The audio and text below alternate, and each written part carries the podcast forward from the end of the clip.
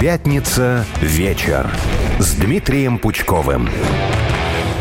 Еще одна неделя прошла, признаюсь, для меня она пролетела незаметно, но наконец-то пятница, впереди выходные, но пока мы будем подводить итоги уходящих будних дней, и что-то мне подсказывает, что сегодняшняя беседа будет особенно интересна и основательна. Дмитрий Юрьевич с нашей студии на прямой связи, насколько я знаю, из Самары. Дмитрий Юрьевич, приветствую. Добрый вечер. Ну как вы там, расскажите? Отлично. Оказалось холодновато в Самаре, минус 8. Но ничего, город прекрасен, люди замечательные, все хорошо. Спасибо. Ну, в Москве минус 11, так что, в принципе, в Самаре даже потеплее. Вот сейчас специально да. только что проверила. Слушайте, но главный вопрос у меня, конечно же, такой. А что вы делали минувшей ночью в 2 часа по Москве? Крепко спал. Я летел днем в самолете и сначала из Питера в Москву, потом из Москвы в Самару. Устал как собака. Оказывается, здесь время на час смещено, поэтому здесь не в два, а в три не дождался. Не дождались. Слушайте, ну я тоже признаюсь, только первый час посмотрела вот с двух до трех э, по Москве, а уже потом э, утром э, досматривала. Что, мы говорим, естественно, все, я думаю, понимают, о чем. Это интервью Такера Карлсона, который, собственно, с Владимиром Путиным беседовал. Вот, наконец-то мы все увидели. Давайте, наверное, с общих впечатлений начнем.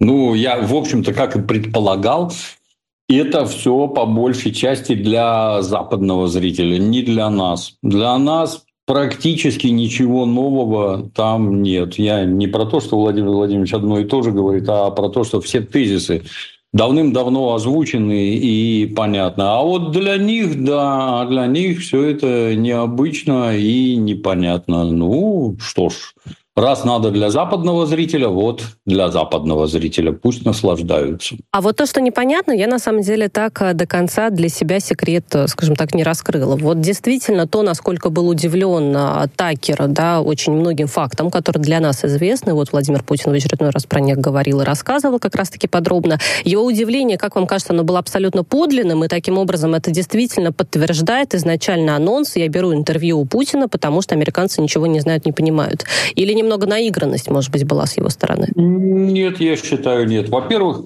первое, и оно же главное, он американец. Американцы, ну, как мне кажется, я из собственного опыта общения, они неплохо разбираются в том, что происходит в, внутри их родной страны. И как-то вот практически совсем не разбираются в том, что происходит в других местах глобуса. Если где-нибудь, например, в Англии, которая с ними исторически связана, там, да, чего-то понимают, то касательно России, на мой взгляд, не понимают ничего, не хотят понимать. Ну, в случае с, Такером, с Такером Карлсоном, ну, он типичный американец, образованный, да, но все равно американец. Это, знаете, Неоднократно приводил пример. Есть такой совершенно дурацкий американский фильм «Шпионский мост» про то, как э, советские войска сбили самолет американского разведывательный самолет американского летчика Пауэрса и как его меняли на нашего разведчика Абеля и там Том Хэнкс в главной роли. Фильм настолько вот стереотипно тупой, знаете, вот, вот поезд, электричка переезжает из западного Берлина в восточный. В западном Берлине солнце светит, в восточном Берлине идет снег, и там практически Сибирь. Там какие-то упыри обитают. То есть вот настолько вот штампы. Он едет через Берлинскую стену, а там из пулеметов лупят по каким-то вот бегущим людям, которые через Берлинскую стену хотят перелезть. Потом, значит, в, в конце адвокат Том Хэнкс возвращается в США, и там едет на электричке, а там американские солнце светит, красота, и американские дети лезут через заборы, и никто по ним из пулеметов не стреляет. Я аж заерзал, думаю, ну кто такую дешевую, вот такая дешевая, тупая дурость? Кто это сделал? Ну, режиссер, понятно, Стивен Спилберг. Ну, к этому претензий нет, все понятно. А сценарий кто написал? А сценарий написали братья Коэны. А братья Коэны, вот, в моем понимании, это вообще гении американского кинематографа. И если у гениев вот такая вот субстанция в отношении нас в головах плещется, то что хотеть-то от простолюдинов, обывателей? Ну вот Тайгер Карлсон, с моей точки зрения, удивляется абсолютно искренне. С одной стороны, это часть его профессии, он должен дать эмоцию, так сказать, чтобы зритель тоже прочувствовал, ой, как необычно тут угу. сказали. А с другой стороны, нет, не верю, что он лицемерит. Он просто не знает. Для него действительно это удивительно. Я больше скажу, что Владимир Владимирович, как человек, умудренный опытом, не просто так для начала зачитал ему получасовую лекцию относительно истории России. У нас любят рассказывать, знаете, что в Америке-то истории нет, нет истории. Ну, тут я бы их поправил. Вот, например, город Санкт-Петербург построили в 1703 году, заложили, а вот Нью-Йорк в 700-м как-то постарше получается, с одной стороны. С другой стороны, ну как, они же не на ровном месте. Это люди приехали из Великобритании. Там с историей все в порядке, вы не поверите, в Великобритании. Еще до Цезаря все хорошо было. И с викингами все нормально сложилось. Ну просто там и... своя история, я думаю, да? Да, да, да. Но наша история их не касается. А наша история оказывается в тысячу лет. И вот тебе примеры. Посмотри на пальцах. Было так, а стало так. Было так, а стало так. Вот это было в нашей истории. Вот это и вот это. А закончилось все, гражданин Карлсон, вот этим. И, гражданин Карлсон, можешь сделать выводы, чем закончится текущий момент. Ну, безусловно, для него это открытие. Безусловно. Я считаю, что он не лицемерил, а совершенно искренне удивлялся. А, давайте Смотрите, как раз-таки да. поделюсь, да, что сказала Карлсон уже после интервью, как оно вышло, но говорит, что только идиот может верить в намерение Москвы атаковать Европу, и что заявил об ошеломляющих доказательствах того, что полтора года назад с подачи администрации американского президента были отвергнуты предложения о начале мирных переговоров. И я напомню, или там для тех, кто не смотрел, расскажу, значит, Владимир Путин передал ему целую папку, да, там копии архивов, ну, собственно, собственно говоря, я думаю, что Такер либо уже что-то прочитал, либо а, много нового для себя узнает а, в ближайшее время. Что в Кремле сказали по поводу интервью, что будут за рубежом обсуждать не один день, но действительно еще до а, выхода а, уже, знаете, такой был, такое было прилагательное, что это историческое интервью. Вот насколько вы согласны? Это полностью.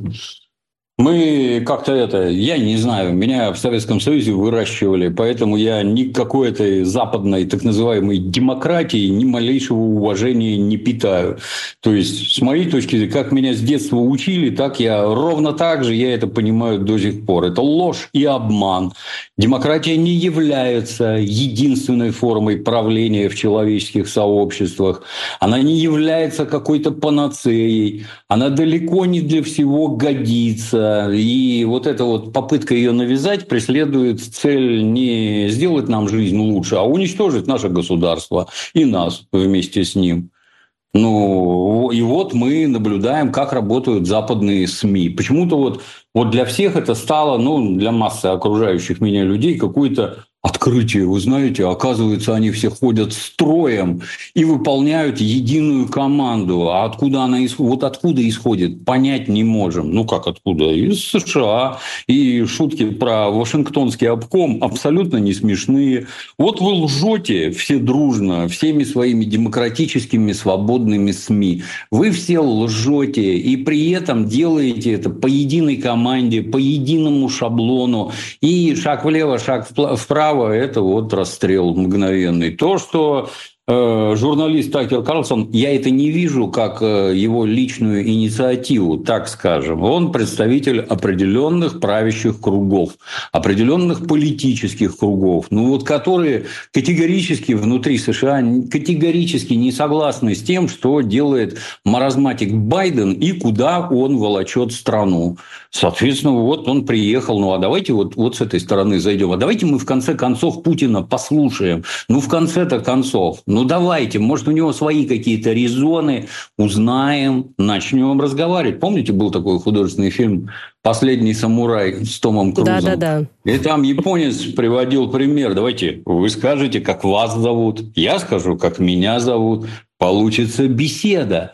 Ну вот тут должна получиться беседа. Тут противоположная сторона Российская Федерация в лице Владимира Владимировича Путина вот возьмет и озвучит, как это видим мы с нашей стороны и чего мы хотим. Без этой вот постоянной лжи дружной по команде про какую-то там пропаганду и прочее. Главные пропагандисты на, на планете Земля – это как раз не мы, а они. И да, естественно, и с моей точки зрения тоже это серьезнейший прорыв. И действительно историческое событие, да.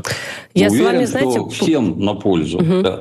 Полностью согласна в плане пропаганды. То есть вот это даже интервью, оно полностью показывает то, насколько действительно мы-то а, много что обсуждаем, и правда слова Владимира Путина для нас не были а, новыми, и зарубежную прессу многие из нас читают. То есть мы как-то в этом плане, мне кажется, более осведомленные, да и вообще почему да. там Соединенные Штаты появились, да, а вот а, и удивление Такера я поэтому и спрашивала, да, то есть для меня это, мне кажется, хороший пример того, что там пропаганда действительно очень хорошо работает, даже для таких крутых ведущих э, журналистов, получается. И, кстати, беседа действительно ведь получилась. То есть э, я так поняла, что Карлсон смело задал некоторые вопросы, которые, может быть, даже не планировались, а по ходу беседы возникали. Владимир Путин там активно как-то шутил, комментировал. То есть это действительно было похоже на беседу. Да, да, да. А еще по поводу политической силы, а, да, в чьих интересах, может, было вот это интервью и то, как Владимир Путин подробно высказался, значит, что пишут как раз-таки зарубежные СМИ. Что общего а, я нашла? Они отмечают дружественный тон, уверенность Владимира Путина. А интервью дало возможность, Вашингтон-Пост об этом пишет, обратиться к сторонникам Трампа и убедить республиканцев блокировать помощь Украине. То есть э, тут интерес Трампа прослеживается. Ну, естественно, безусловно, да. Поскольку, поскольку все, что сейчас творится на Украине, это дело рук Байдена, то Трамп на этом, даже при том, что он, например, со всем этим согласен, и э, так и надо, но в борьбе за президентское место он все это использует, безусловно использует, да. О, посмотрите, что маразматик-то устроил. Пацаны, выбирайте меня. Я этот безобразие, как он говорил, я за один день прекращу боевые действия на Украине. Ну, тут-то это, как, как мне это видится, ну, есть два исхода. Исход номер один. Достаем ядерную дубину, вы доведете. Достаем ядерную дубину и лупим изо всех сил всем, что у нас есть. На этом история западной цивилизации закончится. Все навсегда. Наверное, и нам серьезно попадет. Не надо сомневаться в этом. Но это кому-то надо? Вот вопрос. Войну ведут для того, чтобы получить некий, добиться неких целей воспользоваться результатами. В случае ядерного удара никаких результатов уже не будет, и вы ничем не воспользуетесь. Не воспользуетесь, вас просто не будет. Но так если вы не хотите до этого доводить и при этом не лицемерите, ну так если вы видите, чем это закончилось, ну может это, надо бы сесть за стол переговоров и поговорить. Другое дело, что э, переговорные позиции, окажутся несколько несопоставимыми с тем, что вам бы предложили раньше, до начала специальной военной операции. Да, Россия выдвинет как, как мне кажется, серьезнейшие требования. Наши требования в целом простые. Все ли побережье Днепра? Раз. Побережье Черного моря от Одессы до Приднестровья два. Вот это, так сказать, вот с моей точки зрения, это то, что нам в первую очередь надо. Ну, а там как получится. С остальным договориться, что там у вас румыны отгрызут, что у вас венгры отгрызут, это нас вообще не интересует. Вам уже объяснили, что с вами будет, вот, и что поляки отгрызут, ну, на здоровье, делитесь там. Но даже самый худой мир, он лучше добротной войны. Нам это, у нас многие тоже там это бьются в истерике. Сейчас мы как дадим, сейчас мы как дадим, не дадим. У нас нет сил для походов до Лиссабона. Просто нет. Это легко говорить, безусловно. Как только вы начнете хоронить собственных родственников, мнение у вас радикально изменится. А у нас у всех там есть родственники. И мы хотим наших родственников домой живыми и желательно здоровыми. Не надо нам это.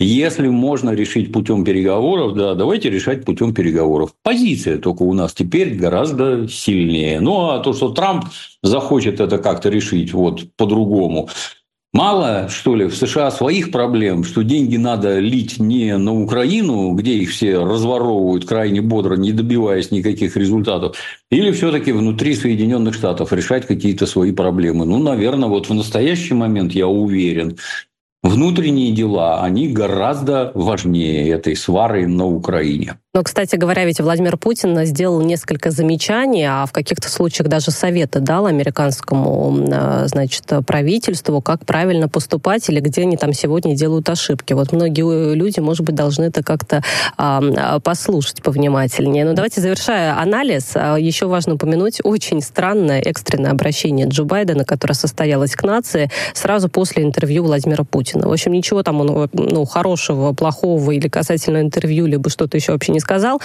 Зачем? Зачем? Надо было обратить на себя внимание, то есть как-то перетащить одеяло? Ну, какое-то, как мне кажется, не только мне, а всем видно, насколько уровень мировых элит упал и продолжает опускаться. Это знаете, как э, Владимир Владимирович там 4 часа отвечает на вопросы, тут же вылезает Зеленский, я тоже поотвечаю на вопросы. Дал интервью, тут же вылез Байден. Я, я сейчас тоже скажу. Ну, скажите, так, Значит, это американский тренд. Кто, кто этот э, тренд задает? То есть вот они вдвоем, получается, Зеленский да Байден, получается, одинаково поступают.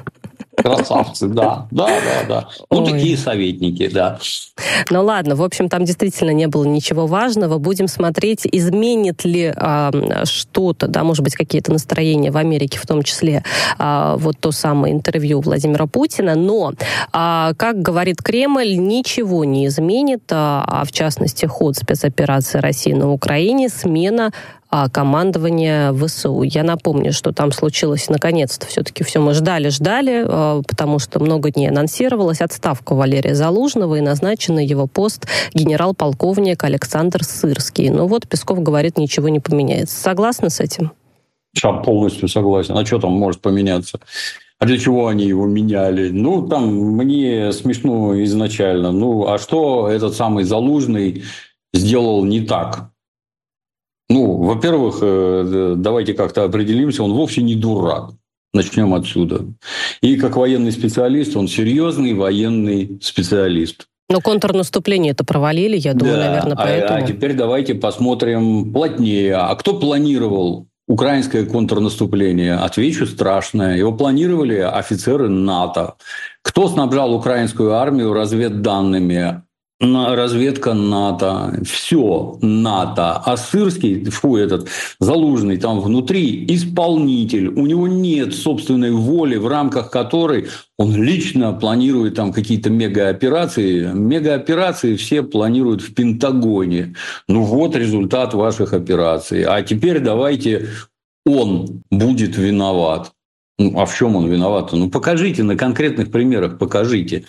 Что было не так? Вы же там это, вы, вы всем рассказывали, что приедут волшебные леопарды, которые порвут просто всю оборону русских. И чего? Ну, это дураком надо быть, чтобы считать свои танки какими-то неуязвимыми. Все железо горит перед противотанковым оружием, особенно советским. Все горит. Ну, сгорело. Он, что ли, виноват в том, что леопарды горят? Нет. Ну, а теперь давайте его выгоним. Ну, ну, ну, понятно, с точки зрения пиара, да, нашли крайнего. Точнее, как назначим невиновных, наградим непричастных. Ну, вот назначили его крайним, да, о, Залужный, да, не смог ты себя показать. Ну, хорошо, не смог, ну, тащите сюда другого. Вот притащили этого Сырского. А, а этот-то где отличился? Под Дебальцево и Лавайском, где, где еще он там свой героизм показал, когда их там перемолотили всех просто под его руководством. Все операции провальные. Ну, давайте сейчас посмотрим, что он вам тут наруководит. Там же все нехорошо.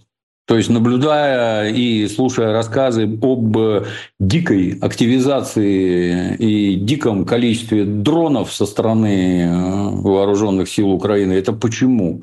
Это в первую очередь потому, что кончились снаряды, их нет. А надо что-то делать. Да, дроны чрезвычайно опасны. Но и, и, и они в большом количестве, но снарядов-то больше нет. Да, но многие еще ведь связывают, Дмитрий Юрьевич, вот эту вот отставку, то, что в итоге случилось, это непосредственно то, что был конфликт у Зеленского Залужного. Залужный чуть ли там в итоге не хотел пойти, значит, на пост президента, если были бы выборы. Ну, то есть как-то многие специалисты вот к этому тоже ввели, да, почему, а, собственно говоря, случилось то, что произошло. Да пусть ведут, ну, на здоровье. Угу. Мы это, давайте сразу перейдем к конечному результату. Давайте. Что вот этот чудо-генерал, что он там сейчас на руководит. Ну, ну, давайте теперь посмотрим. Да, снарядов нет, технику не починить, солдат нет. Ну, давай, да, приступай. Вот сейчас вот этот вот, вот этот развернется в полную силу, и мы обалдеем от военных результатов украинских вооруженных формирований. Ну, давайте посмотрим, да. Угу. Ну, посмотрим, посмотрим. Залужный тем временем вроде как едет в Британию послом там работать. Ну, тоже будем наблюдать, насколько хорошо будет получаться, будет ли от этого какой какой-то толк. Но пока официального назначения в этом смысле тоже не было. Ну и пару минут у нас с вами остается прокомментировать э, историю с северными потоками. Сразу процитирую тоже цитату, значит, из нашумевшего интервью. Спрашивает Карлсон, да, кто взорвал? Владимир Путин говорит, ну, конечно, вы. Карлсон говорит, ну, я был занят в этот день, но понятное дело, что речь про американцев. А Швеция в итоге остановила какое-либо расследование, если оно там, в принципе, было. Ну и есть такие мнения, что вслед за Швецией дело о подрыве закроют также Дания и Германия, ну, то есть те стороны, которые тоже были в этом заинтересованы. Будет такой шаг, как вам кажется? Никаких сомнений, что э, просто все закроют. А как это вы э, закрываете-то? Тут же это известная шутка. Самое главное в ходе расследования не, не выйти, выйти на, на самих себя. Да. себя да. Ну и чего вообще? Кто может заложить такие бомбы на такую глубину? Во-первых, это нужна специальная взрывчатка – раз. В достаточных количествах – два. Специальное судно, которое это привезет – три. Специальный личный состав, который может такую задачу выполнить. И значит, делать это посреди Балтийского моря, которое все насквозь видят, еще и во время учений НАТО, когда все это видно в 10 раз сильнее. Не надо никому рассказывать про каких-то украинских водолазов, которые на шлюпке привезли там тонну взрывчатки, кто эту чушь слушает? И самое это главное, к чему всех юристов учат, ну, сразу смотри, кому это выгодно, как оно там, квипродест или как правильно звучит. Кому выгодно-то? Нам, что ли? На наши вбуханные миллиарды мы сами взорвали, а они, кстати, сразу говорили, что это взорвали мы, еще ни в чем не разобравшись. А начали разбираться, ой, как неловко Перепутали, получилось. перепутали, да. Да, и что, и что там следов никаких не осталось, например, от этой самой взрывчатки. А вы твердо уверены, что нельзя по химическому составу определить, откуда эта взрывчатка, где она изготовлена? Вообще ничего не осталось, да? Никаких следов, ну, просто не смешно. Вы откровенно заметаете следы. Почему? Потому что вам вот так приказали. Выглядит безобразно. А как же ваша свобода? А как же демократия? А как же честное расследование? Вот так, да. А ну, вот, кстати, в этом смысле интервью с Путиным может как-то помочь или сбудоражит, может быть, мировую общественность, которая теперь будут говорить, слушайте, ну а правда, а почему расследование-то закрыли? Ну а там Путин говорит, что американцы виноваты, вон папку какую-то передал с доказательствами. Или бесполезно? Ну, на мой взгляд, бесполезно. Ну, как он?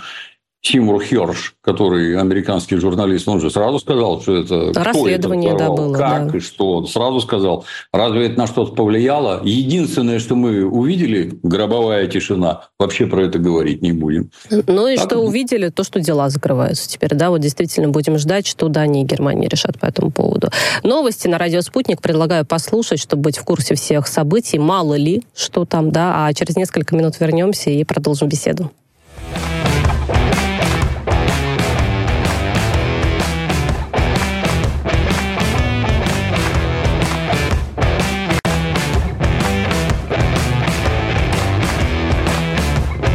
Пятница вечер с Дмитрием Пучковым. Продолжаем прямой эфир на радио «Спутник». Это «Пятница вечер». Татьяна Ладяева микрофона. Дмитрий Юрий Пучков. Юрий Пучков со мной на прямой видеосвязи. А, запнулась, потому что читаю активно у нас из Самары. Собственно говоря, тут а, пишут наши зрители на YouTube-канале «Радио Спутник». Я напомню, идет видеотрансляция. Собственно говоря, Самаре мы сегодня поэтому, наверное, передаем отдельно привет. Дмитрий Юрьевич, собственно говоря, там и находится. Когда а, поедете домой или дальше какой город город у вас по списку? Скоро домой. Скоро Это домой. Секрет. Ладно, хорошо. А, давайте мы с вами поговорим вот о том, что уже больше не является секретом. Тоже было много каких-то интриг, так или иначе, но ЦИК определился со списком кандидатов на пост президента России. Их в итоге четверо. Владислав Дованков, новые люди, Владимир Путин, самовыдвиженец, Леонид Слуцкий, ЛДПР и Николай Харитонов, КПРФ. Но что скажете об анонсированных попытках кандидата, которого в итоге не зарегистрировали, да, я про Борис Надежда вынуждена сейчас говорю, обжаловать решение ЦИК в Верховном суде. Как вам такое заявление? Ну, лично мне на 154% понятно, кто победит. Граждане, которые принимают в этом участие, ну, они, с одной стороны, наверное, показывают, насколько демократичная у нас процедура, но, с другой стороны, они пиарятся на данном процессе. Я не знал, кто такой гражданин Дованков, при всем к нему уважении. Например, не сильно понимаю, кто такой кандидат от КПРФ. Николай Харитонов, да. Угу. Да, вот эти люди вышли, так сказать, в предвыборную гонку, и теперь про них узнают все. И дальше, когда вы будете, так сказать, сам про себя говорить, то сразу будете говорить, а я кандидат в президенты Российской Федерации, что, естественно, придает политический вес. Но, повторюсь, для меня никаких секретов результатов нет. Точно так же, как и для всех остальных. Ну, я думаю, что да, для большинства тут э, все понятно да и, и особенно если, опять же, смотреть э, хотя бы то интервью, которое мы с вами обсуждали, э, как отмечали даже в зарубежной прессе, что таким образом Владимир Путин только свои позиции да, э, здесь утвердил, хотя утверждать их было не надо, но в том плане, что уважение со стороны россиян в очередной раз будет проявлено по итогам этого интервью. Ну ладно, уже отойдем от него в сторону. Говоря про грядущие выборы президента, которые в марте у нас пройдут. Какие есть особенности? Вот в том числе избирательная комиссия Запорожской области, она приняла решение о проведении на территории, собственно говоря, этого региона досрочного голосования. 25 февраля оно будет проходить. Первыми будут голосовать все населенные пункты, которые находятся ну, в труднодоступных или отдаленных а, местностях, территориях. И особенно это касается тех, кто максимально близко находится к линии боевого соприкосновения. Другие регионы, в том числе новые, да, которые присоединились не так давно к Российской Федерации, от них пока ну, каких-то подобных заявлений не было, вот только Запорожье. А что еще важно? В Минюсте сообщили о фактах участия организации «Голос», «Весна» и «Ковчег», а это все иноагенты в работе штабов кандидатов в президента России. Что они делали? Понятное дело, что предлагали там либо не голосовать, или признавать выборы нелегитимными. Где именно это было, непонятно, не сообщается. И будет ли какое-то наказание для таких, как вам кажется? Оно нужно? Ну, невозможно угадать, но будет или не будет наказания. Но в целом, а что мы от этих персонажей можем ждать? А как они это там же... могли оказаться? Вот тоже мне не очень понятна эта история. Их туда пустили, допустили. Вот как это случилось? Ну, некий кандидат, наверное, считает возможным для себя и для своих избирателей, чтобы подобные организации принимали участие в его предвыборной кампании. Ну вот теперь с удивлением узнает, какими результатами это заканчивается. Мы же помним все это, там, предыдущие позывы на какое-то умное голосование, беги тут, раз наши не пролезут, давай гадить всем там и прочее. Ну, интеллектуалы, что говорить. Самое, самое главное, что в любом поступке, вот совершенно четко просматривается возможность, так сказать, сделать жизнь в России лучше. Вот атас вообще, атас. Прибежать, нагадить, убежать. Вот, вот это отлично умеют, да. Испортить, рассорить всех, напакостить, это умеют. Что-то хорошее делать нет. Не их участок. Это правда. Вы знаете, еще при этом, казалось бы, довольно много времени у нас так или иначе до выборов, но я имею в виду, что они не завтра, а уже за один только месяц, ну, за январь, я говорю, да, вот Роскомнадзор насчитал а, и заблокировал в стране более двух тысяч ресурсов и отдельных материалов, связанных с попытками вмешательства в назначенные, собственно говоря, на март выборы президента. А, конечно, на этом не остановится. Мы вот э, каждый, каждый раз, когда выборы проходят, так или иначе, да, мы все равно с этим вмешательством сталкиваемся. Но Соединенные Штаты у нас обычно, да, ведь лидируют, кто пытается больше всего вмешаться? Или там Британия тоже догоняет? Да, да, да, да. Угу. Ну да. что ж, а Роскомнадзор, не только они, другие уполномоченные органы, я думаю, будут принимать соответствующие все меры. Ну, на это, на это мы надеемся. Давайте вот да, о я чем. вам про себя могу сказать. Давайте, вот у да. меня есть сайт Опер.ру. На сайт входит более 100 тысяч посетителей ежесуточно. Как только начались все эти майданные безобразия, так меня принялись украинские нацисты, мой сайт, сервер, на котором он расположен, принялись дедосить, организовывать дедос-атаки, то есть направляя дикое количество запросов, от которых сайт, сервер должен захлебнуться. Вот в 2014 году и это были жители Украины поголовно, оттуда все атаки шли. А теперь это идет строго с территории Соединенных Штатов и Великобритании. Ну, это лидеры, так сказать. Угу. Ну, я как-то не поверю, что украинские нацисты убежали туда. Нет. Просто теперь это перешло в руки откровенных хозяев. Гадили, гадят и гадить будут всегда. Да. Ну, особенно про Британию мы знаем, да, как там это известные все фразы. Но слушайте, а вы какие дополнительные меры тогда принимаете, чтобы, ну, конечно, говоря... да. да? Ну, если сайт работает, значит, да. Значит, они успешны, опять же. Да, Можно да. сделать вывод. Но, в общем, я думаю, здесь уже удивляться не приходится. Такие истории были, есть и будут, зная наши отношения, и, точнее, даже отношения к нам со стороны других стран. Это все понятно. Вот смотрите, 1 марта, а вот так или иначе близится, и есть такой анонс, что в России, собственно говоря, с этого числа вступит в силу запрет на популяризацию сервисов для обхода блокировок. Ну, то есть речь идет про всем нам известные VPN-сервисы. Я думаю, что у 90, 90 99% наших слушателей так или иначе какой-то подобный сервис а, на телефоне установлен, потому что в запрещенные соцсети все равно многие заходят. И я, и вы, Дмитрий Юрьевич, тут а, не исключение. Вот что такое запрет на популяризацию в этом случае? То есть нельзя советовать, слушай, а вот этот сервис, он хороший, да, вот ты себе его установи, скачай, если твой не работает. Или их вообще не должно быть? Что это значит? Ну, с моей точки зрения, если смотреть с точки зрения госбезопасности, то этого быть не должно вообще. У меня, кстати, никаких VPN нет, я ими не пользуюсь. А подождите, но вы в запрещенном Инстаграме, да, вот в Фейсбуке тоже есть. Рассказываю. В Фейсбуке меня забанили украинские нацисты на пару с ЦРУ давным-давно, там лет, не знаю, 4-5 назад. Я не могу туда ничего писать и писать не буду. Инстаграм, который объявили экстремистским точно так же, как и Фейсбук, он угу. в городе не работает, а дома у меня работал. Наверное, провайдер что-то забыл выключить. А, ну понятно, да, там есть такая Теперь функция. дома не работает, все, отрубился, не работает. Я от этого не страдаю никак, потому что там сидят в модераторах украинские нацисты, которые постоянно и активно мне гадят. Постоянно там выискивая, знаете, я вот подвешиваю какую-то смешную картинку из 17 скриншот из 17 мгновений весны, где штандартенфюрер Штирлиц стоит в повязке со свастикой. Это пропаганда нацизма. Это у меня пропаганда нацизма. Вот у них там эти скачки на Майданах, Азов эти, Вольфсангели, это не пропаганда. А вот у меня скриншот из советского ну, фильма, понятно. это пропаганда. Азов, кстати, ну, запрещенная да, деятельность. Так точно, э, да, ее да, запрещена так на территории Поэтому... Российской Федерации. Угу бодаться там с кем-то я никакого смысла не вижу. Далее вот я, я, бы, я бы даже глубже копнул. То есть вот запрет на эти VPN, а их запретят. То есть для начала есть умные люди, например, китайцы, которые изначально к себе в Китай не пустили никакие эти экстремистские ресурсы. Там нет фейсбуков, инстаграмов, твиттеров, ютуба. Там ничего нет западного. Там все свое. Для меня, например, вот сам факт присутствия Ютуба, Ютуб прекрасен как техническая платформа, просто лучше нет.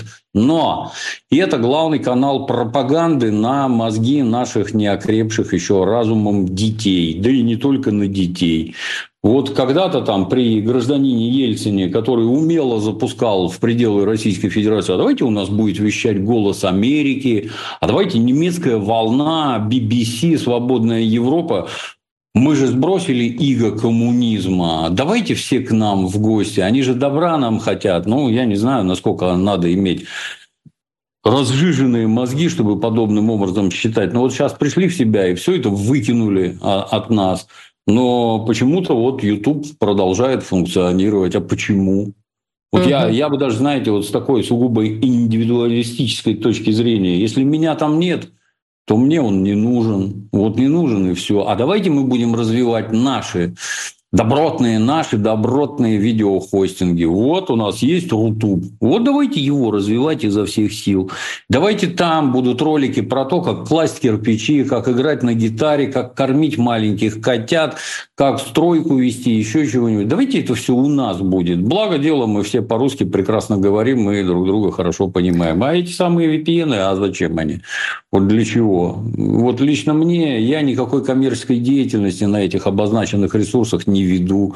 А зачем на это тратить деньги и время, вообще непонятно. Поэтому, если все закроют, я только в ладоши захлопаю. Да-да, вот смотрите, сразу дополняю, что, во-первых, там, допустим, «Голос Америки» — это средство массовой информации, которое было признано иноагентом еще вообще до того, как это стало мейнстримом, что называется, да, там еще за 17 год я сейчас нашла информацию, вот тогда оно появилось. BBC тоже, ну, кстати говоря, BBC там, если заходить, вот, кстати, зачем нужен VPN-сервис, да, некоторые а, средства массовой информации, соответственно, недоступны, то есть ты не можешь без VPN-сервиса а, зайти, прочитать. Для журналистов с точки зрения профессии это может быть проблема, да. но потому что, да, иногда надо посмотреть какую-то информацию, изучить, там, не знаю, проанализировать. Но, с другой стороны, э, еще посмотрим, как все-таки 1 марта это правило... А я, с, с да. вашего позволения, я добавлю. А давайте обратим наш взор на эти цитадели демократии. Как там, например, с передачами Russia Today? Все закрыто. Уже давно, это, да. Да, и это только начало. То есть вы считаете, что вы вот так вот можете все банить, поскольку, поскольку наша точка зрения вас не устраивает, а мы, значит, не можем. Можем и будем, да. Это, да. это нехорошо, нехорошо. Но так делать придется. Радио Свободной Европы, Радио Свобода, это тоже э, иноагенты, в реестре СМИ иноагентов они находятся. Но ну, вот смотрите, последний вопрос по этому поводу. То есть, э, Дмитрий Юрьевич, я правильно поняла, что смешные картинки от вас в запрещенном Инстаграме мы больше не увидим? Все, на прошлой неделе выключили, да. Не могу. Да. Ой, в общем, для тех, кто скучает, надо как-то все-таки найти способ получать, что телеграм-канал, да, либо какие-то другие ресурсы Дмитрия Юрьевича Пучкова, но обязательно. Я думаю, что люди будут скучать. Ну как так? Была ежедневная поставка. Может быть, отдельно, знаете, канал. люблю, да. Это Найдем место, да. Да, место, я думаю, надо искать. Я тоже сама несколько раз у вас там даже, что называется, тырила, да, какие-то, значит, эти картинки кому-то показывала, признаюсь. Так что я требую, чтобы вы там э, так или иначе ресурс подобный нашли. Давайте Понял. вот о чем еще поговорим. Значит, такая немного тоже серьезная тема, но есть интересный момент. МВД представила ежегодную статистику, как обычно, по преступлениям, по их э, раскрытиям в Российской Федерации. Вот за 23 год э, сводка, сводка тоже, получается, есть. А меня заинтересовал вот какой пункт. Каждое третье преступление в России совершается с использованием IT-технологий. Мы с этим можем как-то бороться? Бороться тогда, получается, Можем, или нет? конечно. И вы не поверите, боремся. Ну, боремся. Ну, тут гражданам надо коротенько объяснить. Э, знаете, я вот когда совсем недавно, ну, условно, там, конец 80-х, начало 90-х, когда я ставил машину у себя под окном, я на девятом этаже жил, то я в обязательном порядке снимал с машины дворники, иначе их украдут, и аккумулятор – Иначе на машине дети сломают и поедут кататься. Не угон, а просто кататься. Вот аккумулятора быть не должно. Шли годы. Обращаю внимание, сейчас даже с дорогих автомобилей никто дворники не снимает нет спроса, нет сбыта. А помните, как магнитолы все за ручку выдергивали, с собой носили, а потом от них передняя панель отстегивалась. Я помню, и... меня отец прятал так все время. Не буду говорить куда, но, в общем, прятал да, каждый раз. Да, ну все это прекратить. Почему? Ну, потому что не воруют, потому что уровень жизни очень сильно поднялся. Ну, мы, как известно, погрязаем в нищете год от года, все страшнее и хуже. Только машину некуда уже поставить, потому что все за забита новыми машинами, иномарками, что характерно. Ну и, соответственно, это один пример. Другой пример. Вот, скажем, уличная преступность. Вот, э, ну, многие не сталкиваются, и слава богу. А ее вот практически не стало. Ну, утрирую, конечно, но практически не стало. Почему? А потому что камеры везде висят. Вот помните, не так давно там в подъездах покрышки притаскивали и людям под дверями поджигали. Ну так всех переловили в мгновение ока. Ты идешь под одной камерой, тебя снимают, под следующей камерой ты какой-то этот пакет на голову надеваешь, дальше ты там тащишь по крышке, а потом опять идешь и под другой камерой снимаешь пакет с головы. Ну, добрый вечер, молодой человек. Расскажите, как вы это делали. И, соответственно, вот эти типы преступности отмирают. Зато в других местах, например, в IT, открываются чудовищные возможности. Просто в, интернетах гуляют совершенно шальные деньги, которые раньше никакими путями было не получить. Деньги у граждан есть, а граждане получили возможность, например, через телефоны за что-то платить. Ткнул два раза пальцем, денежки ушли. Может быть, для тебя они небольшие, а для мошенника с паршивой овцы хоть шерсти клок. И поэтому, да, и мошенники там разгуливают со страшной силой и органы внутренних дел. Ну, обращаю ваше внимание, если вы посмотрите вокруг себя, то наверняка заметите, что все вот сказки про каких-то диких хакеров, которые увели там какие-то огромные деньги, теперь почему-то это незаметно, в глаза не бросается, но почему-то больше не работает, только в книжках. Потому что если ты совершаешь какую-то банковскую операцию, где банк у тебя привязан к телефону, где тебе приходит смс, из которой код надо ввести для того, чтобы эта операция совершилась, ну, там никак мошеннику не влезть. Недавно было, когда там симку увести у тебя, там, чтобы ловко во второй телефон пришел этот код, и тогда мошенник у тебя что-то украдет. Нет, методы разрабатываются, люди работают. Я не к тому, что все все победили, я про то, что преступность как таковая, она непрерывно мигрирует из каких-нибудь там уличных гоп-стопов в IT, а полиция переезжает за ними туда и достаточно успешно успешно борется. Да, ну, главное нам не сообщать свои какие-то данные лишний раз, э, проверять там, я не знаю, пароли и тоже не называть э, Самое главное, это бабушки и да, дедушки, да, особенно бабушки, которые так доверяют мошенникам, что дожив до 70 лет, э, раздавать деньги налево и направо какими-то дикими миллионами тоже, под рассказы о том, что пенсии у нас никакие, но у бабушки полтора лимона увели. Ты где их взял? Накопила. Ну, нормально у тебя с пенсией пенсии, наверное, все, с голоду ты не помираешь. Будьте бдительны, граждане, не доверяйте мошенникам. Это правда. Лучше перезвоните, еще раз расскажите да. своим бабушкам, дедушкам, что если с вами что-то случилось, пусть э, якобы вы звоните, да, пусть эта бабушка, дедушка перезвонят вам лично, узнают, действительно ли с вами что-то случилось, и требуются ли вам там деньги, либо что-нибудь еще. В общем, вдруг э, сработает, если в очередной раз напомним. Смотрите, вот такая интересная новость не только про то, как у нас дела внутри России обстоят, но вообще. В общем, Икея оставила так называемый крючок для возвращения в Россию. Как это выражено, что они а, продлили право на товарный знак в России аж до 1933 года. Мне кажется, это очень показательно, что бизнес-то зарубежный хочет оставаться и хочет возвращаться. Да, это тоже к вопросу про свободы, бизнес и еще чего-то. Обратите внимание, поступила команда из Вашингтонского обкома и транснациональные корпорации, которые еще вчера управляли всем миром и всех там слали в известном направлении, будучи не подчиненными никому вообще, вдруг взяли под козырек и строем пошли туда, куда им сказали. Как это так получилось? Где же ваша свобода? Что ваш бизнес? Ну, и отдельные проявления. То вот Apple взяла и заплатила штрафы на территории Российской Федерации. Интересно, зачем?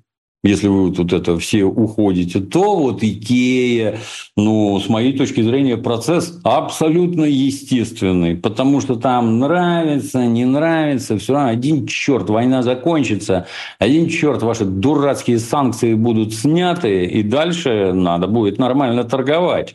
Ну, вот люди предусмотрительно смотрят в будущее и хотят заработать еще денег в Российской Федерации, потому что отлично ведь работалось очень хорошие деньги получали. Это, знаете, как это, когда посмотришь, где больше всего продают автомобилей BMW, например, ну, понятно, в Китае. А когда посмотришь, где больше всего продают дорогих там премиумный, так сказать, этот сегмент, а это в России. Неужели у нас так плохо? Неужели вы тут так мало зарабатываете? Ну, не смешно просто. Все вернется на круги своя, я уверен. А вот как вам кажется, возвращаться они будут так же стремительно, как они уходили? Потому что вот я сейчас вспоминаю, ну там, допустим, да, это какое-то не 24 февраля, а 1 марта, да, и вот, ну просто сообщения сыпались, значит, эта компания уходит, это, это, ну там каждую минуту, 5 минут, это без преувеличения так оно и было. Они будут также возвращаться возвращаться? Или все-таки там как-то ну, аккуратнее будет ну, происходить? Хотелось бы, чтобы было именно так. В конце-то концов, елы пал, мы ж не это, как его, если продаем нефть и газ, мы ж назад не пароходы денег везем, мы везем товары. Хорошие ли у них товары? Да, отличные, кто ж спорит. И Икея прекрасная, и машины хорошие, да. Возвращайтесь. Нам было бы приятно, чтобы все сразу прибежали обратно за один день примерно. Вот это было бы хорошо. Ой, будем наблюдать, что-то мне подсказывает, что это уже будет происходить э, довольно-таки скоро. прилетел в лобовое стекло, в иностранный автомобиль. Год ехало ко мне лобовое стекло. Оно приехало, но год ехало. Ну, хотелось бы как-нибудь там в месяц уложиться. Но в целости и сохранности добралось-то. Да. Да, ну, но через неделю так. опять камень прилетел. Так, слушайте, но дело в камне, в машине, в владельце. Давайте, давайте попробуем провести расследование в прямом эфире. Ну, каким-то образом на дорогу попадают, на скоростную дорогу попадают камни. Может, от снега там это, когда песком посыпают, то что-то там крупнее попалось. Ну, вот кто-то наехал, а тебе прилетело. Увильнуть невозможно. Он как из прощи летит прям в физиономию. День! Стекло не бьет, там выбоина просто образуется. Ну, неприятно все равно. Хотелось а то уж я подумала, знаете, это во дворе история вычислили, значит, нет, кинули что-нибудь. Нет, нет. Да, ну... там тоже кругом камеры стоят. Ну, тоже. ну, кстати, да, вот, пожалуйста, всех быстренько найдем, если э, потребуется. Конечно, да. Ну что, давайте в завершении беседы немного э, посмеемся. Значит, вот такая вот новость из Башкирии. Ассоциация туроператоров России об этом рассказывает. То есть это такая официальная информация, а не то, что я тут э, придумала и нашла не пойми где.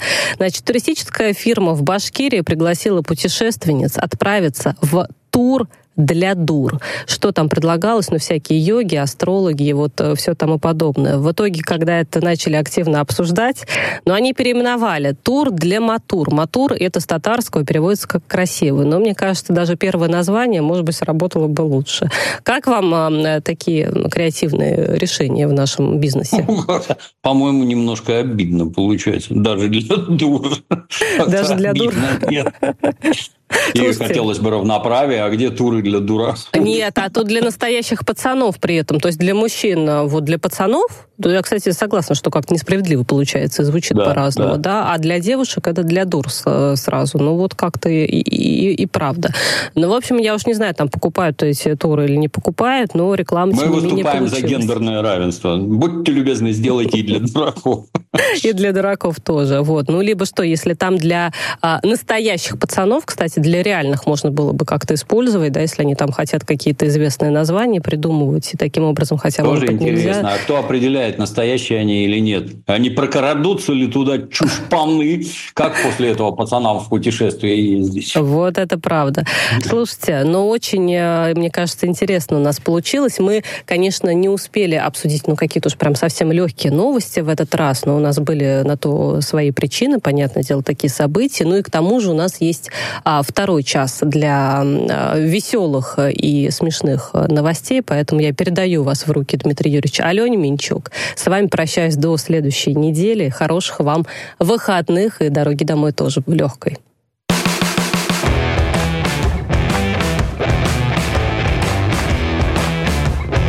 Пятница вечер с Дмитрием Пучковым.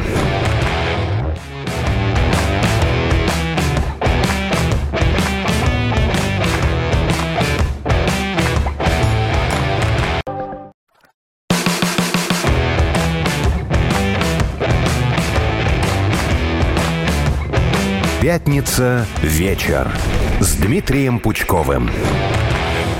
Добрый вечер, дорогие слушатели, дорогие зрители. Вы слушаете лучшую программу планеты «Пятница вечер» с Дмитрием Пучковым. У микрофона Алена Минчук. А лучшая программа, потому что нас можно видеть, слышать, наслаждаться прекрасным Дмитрием Юрьевичем. Дим Юрьевич, здравствуйте. Добрый вечер, здравствуйте. Ну что, как неделька прошла? Отлично. Как всегда. Как всегда, краткость, сестра таланта. Ну что, переходим к делу. Я сегодня предлагаю поменять местами, а, скажем так, рубрики, начинать не совсем с привычных новостей недели обо всем, а с рубрики «Малолетний дебил», потому что 31 января суд впервые вынес приговор по статье «Террористический акт за поджог военкомата». Меня даже стали посещать мысли, почему бы нам не вынести отдельную номинацию в «Малолетнем дебиле». Например, «Сяду за 3000 рублей на 20 лет. Как вам? У нас же уже такая не первая история. Ну и Очень в частности, сильно. в частности, Очень сотрудник. Сильно, да, 3020 лет, вот можно поделить, сколько там у тебя, по 7 копеек в год получится, или сколько я уж там, это не сосчитать. Молодец. Ну, вот это прибыльно, интеллектуал. прибыльно. Я, с вашего И- и позволения... этот чемпион безоговорочный. Но Да. надо напомнить нашему слушателю и зрителю, что, собственно, произошло. Сотрудник транспортной безопасности РЖД задержан за поджог релейного шкафа в Подмосковье. Украинские кураторы обещали перевести ему 3000 рублей на карту. Возбуждено, соответственно, уголовное дело по статье «Террористический акт, организованный группой». Поджигателя быстро вычислили. Им оказался 23-летний Роман Б. Извините, фамилию я не нашла, из Подольска. Ну, итог всей жизни мальчика Ромы. Это 20 минут оп- опоздавшие электрички и, собственно, тюремный срок продолжительностью во всю прожитую жизнь. Как-то это... Я, поскольку, поскольку я служил в органах внутренних дел, то когда мне начинают задавать вопросы, а как там, что там, я самый главный совет. Не дай вам Бог вообще хоть как-то связываться с уголовным розыском. Не дай Бог. Я имею в виду противоправную деятельность. Это, знаете, вот у меня государственная машина все время ассоциируется с огромными шестернями, которые, вот, зацепив друг, друг за друга, они очень большие, они очень медленно крутятся. Но если тебя зацепит, и ты туда попадешь, ну, жизнь твоя будет поломана. Вот как тело поломают шестерни, точно так же и жизнь. И это происходит вовсе не потому, что это какая-то злая организация, нехорошая, нацеленная против людей. Нет, как раз наоборот, она нацелена на защиту. Это как раз про то, что ты совершил противоправное действие, и за это будешь наказан. И э, хорошее оно, большое какое-то. С твоей точки зрения, ты, а я ничего не делал. Ну вот, ты ничего не делал, а теперь тебе 20 лет лагерей. Добро пожаловать. Сейчас тебе, я не знаю, там 22, ну ладно, 25. Значит, выйдешь ты в 45 по делу, по статье за терроризм. Я не знаю, там, по-моему, условно-досрочного нет. Ну, оно того стоит, нет. Может задуматься, дорогие друзья. А вообще надо ли туда лезть? Вот надо в шестерни совать там руки, рукава, голову. Вы, прежде чем подобными вещами заниматься, задумайтесь об этих самых шестернях. Подумайте, что будет, если у вас попадет туда рукав, голова, вот, ну, может, не надо все-таки, а, ну, хоть какой-то этот самый. Если вы тупые, не думаете о себе, вспомните о том, что у вас есть мать и отец. Вот что они будут делать, когда вам двадцатку навесят?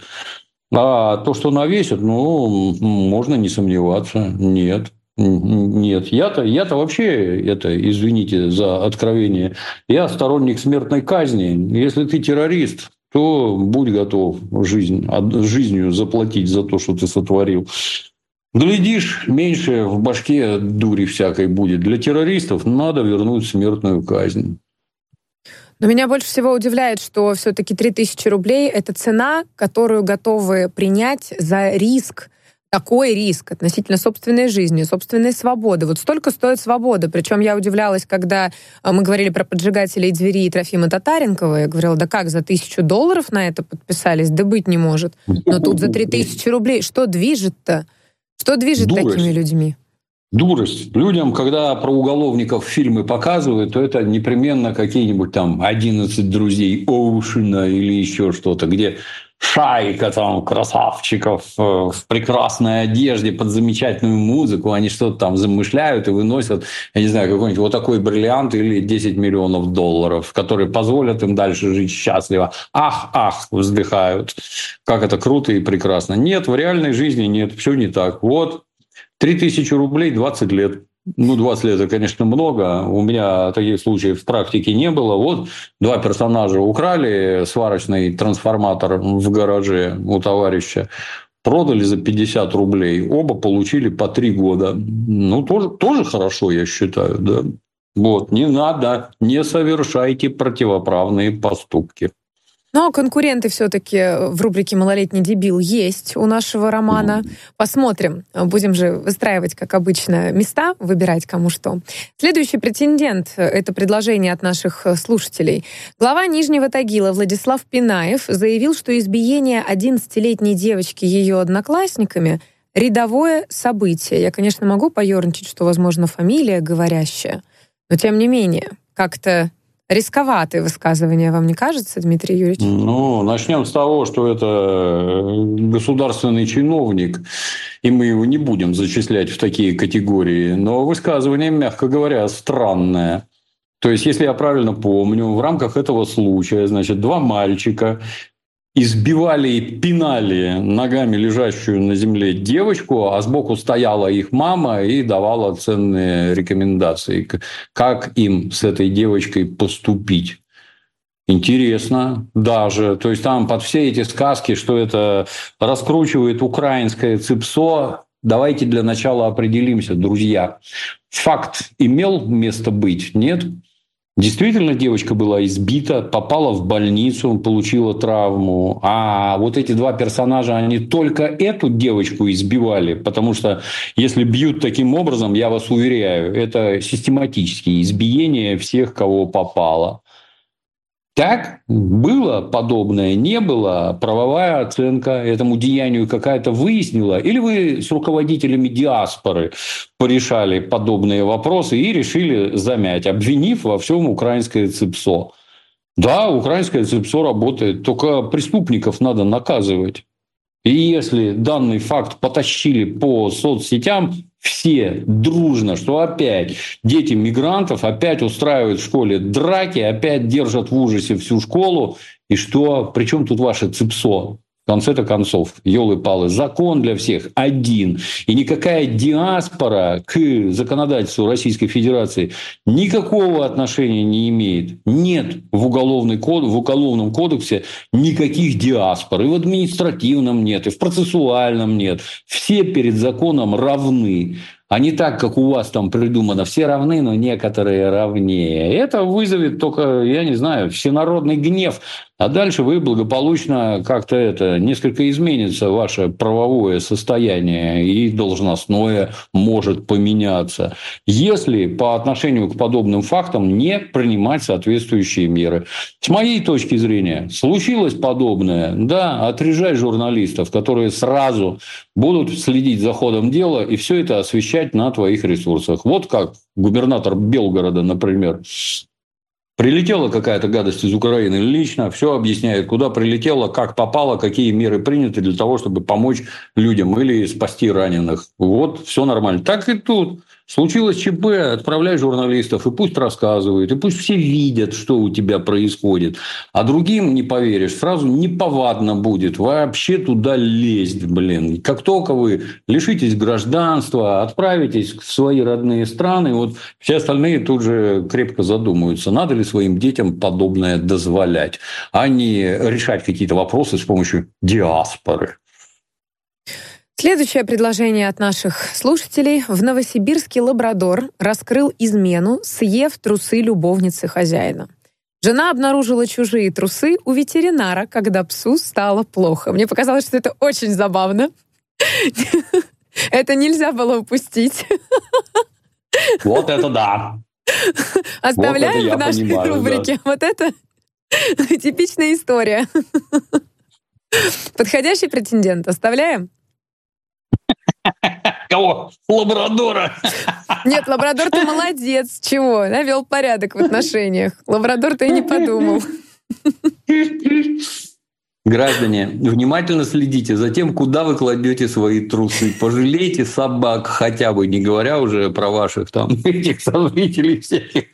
Сильно, да, сильно, да. Да, да, даже сказать нечего, добавить нечего. Да. Следующие претенденты. Десятиклассник с пистолетом пришел на урок в чужой школе и приказал всему классу встать на колени в Иркутске. Подросток сказал, что просто хотел покрасоваться перед подружкой. Ну, подростка в этой жизни ждет еще очень много удивительных открытий. Судьбу свою, надо думать, с таким идиотским поступком просто поломал. То есть, если к нему отнесутся по всей строгости закона, то тоже сядет просто и без затеи. Если пистолет, ну, там никому никакого дела нет до того. Боевой пистолет, игрушечный, он выглядит как боевой, а значит, к нему будут относиться как к боевому. Кто тебя такое надоумил делать вообще? Дорогой подросток, зачем ты это делаешь? Как ты и что твоя эта коза должна была понять из твоего вот этого жеста, что ты пришел в школу с оружием, по-моему, по всей стране известен не один и не два факта, что делают идиоты, пришедшие в школу с оружием. Ну вот что это такое? Что с родителями, что с учителями? Караул. Это верный претендент, да. Ну, полагаю, что сейчас все, кто выступал против за наш с вами любимый сериал «Слово пацана», вполне могли бы сказать, что это все причины романтизации таких проектов, как «Слово пацана», «Бригада». Вот, пожалуйста, насмотрелись, вот вам результат, Дмитрий Юрьевич, а вы говорите «все хорошо». Ну, тут, конечно, если мы с рациональной точки зрения подойдем, хотелось бы ознакомиться со статистикой как там в рамках статистики, вот преступность была на таком уровне, а после выхода известного сериала она вот так вот взлетела. Если нет, то как-то странно. Дальше вопрос, а, а ранее такое бывало, не бывало? У меня, я помню, мы в детстве извините за подробности, ездили по местам боев, и там непрерывно копали советское и немецкое оружие. Ну вот, товарищ приволок гранату из лесу и посреди урока ее в проход между партами выкатил. Ну, получил в школе по башке, к нему там комиссия, так сказать, учительская домой, а у него в диване лежит две противотанковые мины. Это такие, знаете, по 8 килограмм весом примерно. Если обе взорвутся, то ну, пол дома рухнет просто-напросто. Ну, ты же идиот, елы-палы. Ну, в те времена за такое не сажали, но от родителей получил так, что неделю на половине задницы сидеть не мог. Ну, вот как-то так. Это, на мой взгляд, решение. Вот молодежь как-то впечатляет, но у нас есть еще претендент. Э, собственно, у, у Игоря Виттеля прочитала пост. Бажена Рынска отписалась от Игоря Виттеля. Игорь выставил интересный скриншот высказываний Бажены Рынска. Значит, э, прочитаю вам. Сейчас лежу и реально слезы душат и капают. Ужасно противно, когда так ведут себя как бы свои идейно близкие. Мерзко. Ради чего я уезжала? Ради чего я отказалась от благополучной жизни в Москве? Я могла жить в охраняемом поселке на Рублевке, оплачивая за это одну пятую по закону, и сдавать хату на Патриках за 250 тысяч, продавать рекламу в Телеграме. Вместо этого я бросила все и уехала, чтобы просто не быть соучастником всей этой мерзости. В Москве мне предлагали перед, э, э, по-другому назову, перед СВО 80 тысяч за статью. Не успели проект выпустить из-за перефразирую, СВО. Ну и все в таком духе, полностью читать не буду. Угу, как угу. вам? Как вам? Нормально. 80 тысяч – это тысяча долларов, да, за заметку. Я когда-то давно читал ее заметки. Ну, она ж это... Как, как это у нас называют? Светская львица. Ну, ничего, кроме истерического смеха не вызывает. Но человек разбирается, так сказать, в предмете, кто куда пошел, кто чего сказал, кто во что был одет. Ну, читать интересно лично мне, так сказать, как бывшему оперуполномоченному. Что у людей в голове, как они одеваются, кто с кем дружит, кто с кем сожительствует и всякое такое. Ну, прикольно. У человека свой уголок, там она пишет. И заметки-то были небольшие. И тысяча долларов за такую суровую у вас там расценки. Как-то вы там сильно друг друга любите. Непонятно за что. Ну и в противовес часом позднее, а может быть и сутками, боюсь наврать, был следующий пост. От постыдного и подлого гонорара в 200 евро в «Новая газета Балтия» я отказываюсь. Мне хамские подачки не нужны. Прошу Кирилла Мартынова снять статью с сайта и убрать мою подпись. За 200 евро грязными я рисковать не готова. То есть поддержка Украины теперь стала риском, я правильно поняла? Да, 200 евро, ну, 200 евро, не знаю, наверное, нормально. Я не это, не в теме, так сказать, не сильно глубоко уже не помню, я давно заметки не пишу. Ну, это же от объема зависит. А, а что случилось-то? То есть, когда написала, опубликовали, а теперь что-то случилось, в рамках чего я буду кричать «уберите немедленно заметку». Ну, наверное, как-то не так. Ну, тут это, не, не это, чтобы не толочь известную субстанцию, ну, наверное, все это вопросы к зеркалу.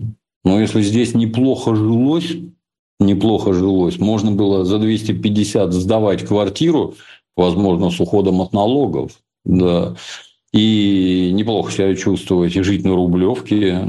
Не знаю, там хватает 250 тысяч или не хватает. Ну, как-то это... А зачем вы все это бросили и уехали? Это главный вопрос к всем подобным персонажам. Здесь же ваша кормовая база. Куда вы лезете вообще? Ну, если это ваша родная страна, нравится вам, не нравится, ее надо поддерживать. Если ты в трудную минуту родную страну бросаешь, приготовься, ты для всех внутри предатель. Что бы там тебе ни казалось, имеешь ты право на свое мнение, не имеешь. Генерал Власов тоже, он сначала, товарищ Сталин его высоко ценил, потому что Власов крепко отличился при обороне Москвы. Хороший генерал был. А потом взял и предал бросил войска и перебежал к нацистам. И теперь Власов навсегда предатель. Ну, так и с вами абсолютно то же самое. Вы свою страну предали, вы ее бросили в самую трудную минуту, а теперь скулите про какие-то деньги. Не будет здесь никаких для вас денег. Раз и все. Вроде взрослые все. Вроде там все время в этих тусовках крутятся, все про деньги понимают. И, и такая вот вопиющая просто дурость.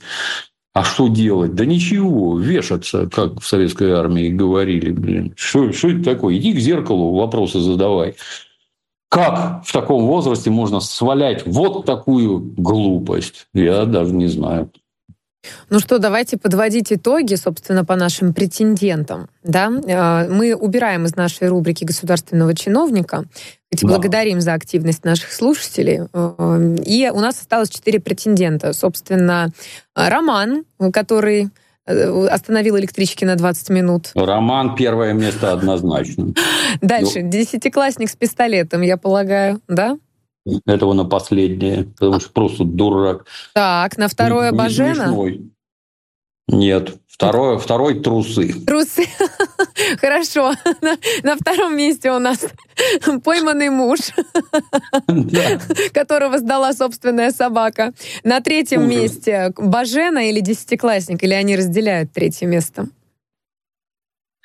Я думаю, десятиклассник. Бажена девочка, мы ее отметим. Не будем обижать. Ну все, да. вы настоящий джентльмен. Вот, Дмитрий Юрьевич, никогда я в вас не сомневалась. Никогда не сомневалась. Все, тогда у нас первое место. Остановлены электрички на 20 минут, некий роман 23 лет. А, боже мой, опять забыла. А, трусы, лабрадор, сдавший своего хозяина, да. и, наконец, э, десятиклассник, который решил закадрить подружку с помощью, не знаем, настоящего или игрушечного пистолета. Новости недели. Наконец-то, я знаю, вы посмотрели «Мастер и Маргарита». Ну что, Дмитрий Юрьевич, признавайтесь во всех правдах и неправдах. Что думаете, как наложился скандал, собственно, на ваше впечатление о фильме? Что скажете? Сначала про хорошее. То есть, э, знаете, у нас есть там известная фраза «посмотрите, все деньги на экране». И все сразу ржать начинают, потому что уж мы-то знаем, сколько вы там разворовали, елы-палы, как вы там квартиры новые покупаете и прочее. А тут без обмана. Дорого-богато. Вот ремесленная часть, где, так сказать, это антураж, там квартиры, вещи, свет, шмотки, никаких нареканий. Великолепная работа. Так здорово сделано. Тут даже отдельная печаль. Это знаете, как после выхода художественного фильма «Властелин колец» никакие издания «Властелина колец» теперь без лица Федора Сумкина и его друга Пендельфа, они невозможны просто. Вот эти герои, теперь их поколениями будут видеть только так, как они были засняты в кино. Ну, так и тут, вот, да, это на обложке, на картинке там и всякое такое. Потому что визуально исключительно качественно сделано. Неважно, в Москве, в Древнем Риме очень круто сделано. Ну, а, собственно, художественная часть вызвала массу вопросов. Ну, начиная с того, что сцены на патриарших прудах она в Питере снята, да? В городе Санкт-Петербурге. Конечно, да. я хотела вас спросить об этом перед зданием Ленсовета. Меня там в пионеры принимали. Какие патриаршие пруды? Вы что вообще? Это какой-то дикий диссонанс в голове. Это, вы зачем это показываете? Ну, зачем вот так? Где пруды-то? Нет, сидят на какой-то автобусной остановке. Это зачем? Я не понимаю. Когда поэт бездомный орет там, немедленно пришлите 10 мотоциклетов с пулеметами, в кино он говорит 5. А это зачем? Вообще не ясно. Далее, ну, если там какой-нибудь этот актер, изображающий мастера, ну, отличный актер, никаких вопросов. А немец, который играет Воланда, это же эсэсовец из кино Тарантино. И он какой-то это, я не знаю, там кривляется, глаза пучит. Это не сатана вообще. Ни разу не сатана. Не попали. А Понтий Пилат. Где шаркающая кавалерийская походка. Это усталый человек, у которого страшно пожилой, у которого страшно болит голова. А где на Афране из темноты смотрели четыре глаза, два человечьих и два волчьих. Где это? Мы книжку-то наизусть знаем, в отличие от вас. Нам неприятно, когда вы так с ней обращаетесь.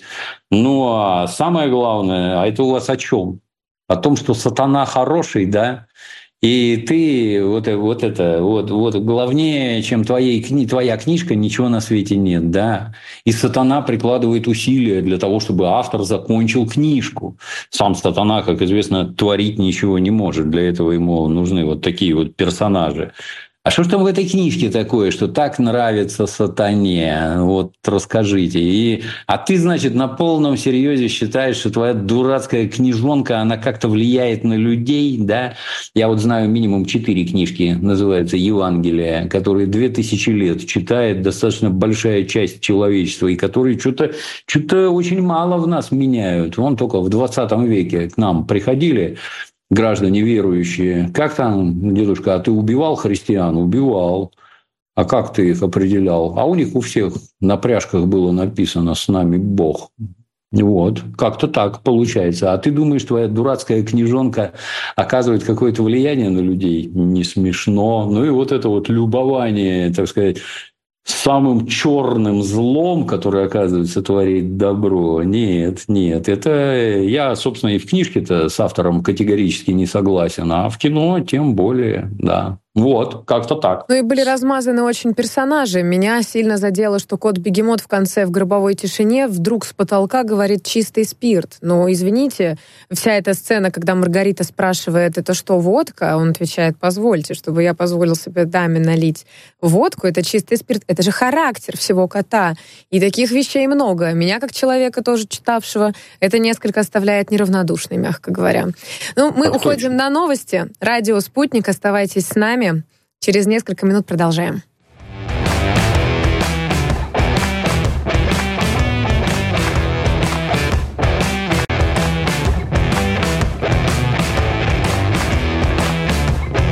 Пятница вечер с Дмитрием Пучковым. Это второй час программы «Пятница. Вечер» с Дмитрием Пучковым. У, Алены, у микрофона, извините, Алена Минчук и Дмитрий Юрьевич Пучков. Дмитрий Юрьевич, собственно, пока готовилась к нашей с вами встрече, наткнулась на новость, которая меня не могла не возмутить. Роза Сибитова пообещала найти россиянкам самых лучших женихов среди участников СВО. Ранее в СМИ появлялись сведения, что на выпуск программы «Давай поженимся», приуроченной к 23 февраля, пригласят бойцов, военкоров и волонтеров. Я что-то не поняла, а где все-таки грань дозволенного? Может быть, мы еще пиво в поддержку СВО выпустим? Я, может быть, что-то не понимаю? Да нету у нас, очевидно, никаких граней. Только недавно стали прорисовываться. Бойцов, наверное, надо спрашивать. А вы на такое пойдете, на такую передачу, где вас там как племенной скот будут представлять? Ну, как-то лично мне все это претит. Не знаю, как бойцам СВО. Но замечу, кстати, что даже при советской власти, все мы помним по-моему, служебный роман, где Алиса Фрейндлих ходила в бюро знакомств, где там были картотеки. Нет, Москва слезам не верит. Там Алентова ходила в бюро знакомств, а там сидела Ахиджакова, и вот есть такие, есть такие, туда-сюда. Ну, как-то мне не кажется, что это на показ надо выставлять. Я все, что на показ, все время как-то не очень заканчивается. Я вот когда наблюдаю какие-нибудь, знаете, там, о, безумные совершенно свадьбы, там, вбуханы деньги, там, потрачено Хотелось бы узнать, как дальше это как, нормально жили, нет? Оказывается, через месяц развелись. Вот все время дикая свадьба, огромные деньги, ничем хорошим не заканчивается. Ну, так и тут. Публичность этому делу не нужна. Такое мое мнение. Мне показалось, что это как-то еще не знаю, как помягче выразиться, но неправильно на фоне таких тревожных событий все-таки пытаться привлечь внимание к собственной программе, несмотря на то, что она много лет существует. Неважно. И мне с трудом верится, что настоящие бойцы, которые оказываются на поле боя, я думала, им нельзя показывать в прямом эфире лица. Неужели они действительно выйдут? Ну, разным по-разному, наверное. Ну, мне такое не нравится. Я против. Вы развеяли мое беспокойство, что, может быть, я что-то не так понимаю. Спасибо вам. А звукозаписывающая компания прекратит работать со основателем Pink Floyd Роджером Уотерсом из-за его мнений об Израиле, Украине и США. Отмечается, что немецкая компания в 2016 году подписала договор с музыкантом и собиралась в 2023 году выпустить перезаписанную версию альбома Pink Floyd Dark Side of Moon. Но новый генеральный директор после вступления в должность отменил сделку. Вот у меня, собственно, на фоне а, произошедшего за границей относительно Роджера Уотерса и событий, что сейчас отменяют концерты Арбакайты, Арбениной, у меня возникает вопрос. А, значит, есть те, кто высказываются, да, например, Роджер Уотерс, он а, говорит, я поддерживаю вот действия российских властей. Есть Арбакайты или Арбенина, которые ничего не говорят. И да, есть Бикович, который ничего не говорит, его сначала утверждают в HBO новый сериал, потом тут же отменяют и говорят, что теперь русского педагога по йоге будет играть болгарин. В Эстонии запрещают Клаву Коку, которая вообще ничего тоже не говорила, ни за, ни против. Вот у меня вопрос. Мы тоже теперь будем по стопам, скажем так, э, Запада требовать каких-то бумажек на подтверждение какого-то мнения, э, чью сторону вы поддерживаете? По-моему, раньше у нас с этим было лояльнее. Ну, с началом СВО все стало иначе. Как только началась СВО, ко мне сразу в, на канал в Ютубе, напомню слушателям, у меня был канал с тремя миллионами подписчиков. Ну, вот туда сразу ордами побежали укронацисты с требованием для меня. Требовали от меня. А ты скажи публично, ты за кого? Я в силу возраста там и, так сказать, это присущего возрасту тугодумия пытался это понять. Слышь, я 25 лет говорю одно и то же. Я живу в России, это родина моя, и, в общем-то, как-то мне не... А за кого я должен быть? Вот. Не-не-не-не, ты скажи, за кого ты. И вот для них, а поскольку, поскольку этими укронацистскими тварями руководят кураторы из ЦРУ, то там это все четко отработано. Ты должен занять сторону, ты должен заявить публично, за кого ты, за свободу и демократию или за диктатуру и тоталитаризм. И мы поймем, кто ты. Но некоторые ничего не сказали, хотя я очень сильно сомневаюсь, сказали все.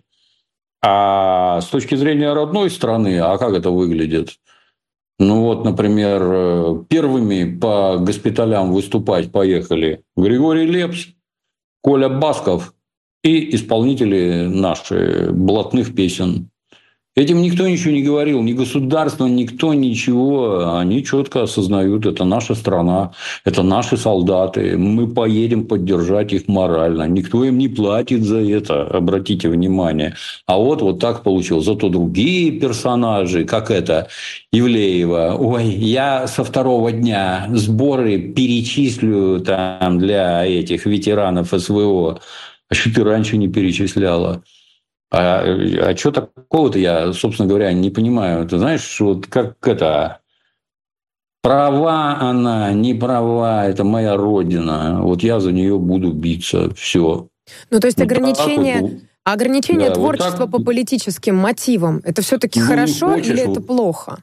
Э, это объективная реальность. Дождь идет, это хорошо или плохо? Вот он идет, злодей, представляете, и льет на голову, а мы без зонтиков сегодня. Ну, вот, вот так жизнь устроена. Вынужден будешь определиться, тебя вынудят просто. Что касается дедушки Уотерса, дедушку Уотерса вырастили родители коммунисты. Он, он не сказать, что он коммунист в нашем советском понимании нет. Но капиталистов он сильно не любит, очень сильно не любит любит. Дедушка сильно богат, но у него есть много денег, и поэтому может себе позволить иметь собственное мнение, когда он ни от кого не зависит, там ни от студий никаких, ни от кого. Организация концертов, там трали все это для него чушь какая-то. Поэтому высказывает свое мнение вот так. Ну, а тут забились, а давай, а давай так мы расторгнем с тобой контракт. Ну, имеют право, да, расторгли. Ну, а мы что? Не имеем права, если человек от, отрицательно отзывается. А если о... никак? Вот Кристина ну, Арбакайте Если просто... какая-нибудь Арбакайте выходит Она на сцену в одежде, вот у нее одежда синий верх, желтый низ. А что а, ты я об этом не знала.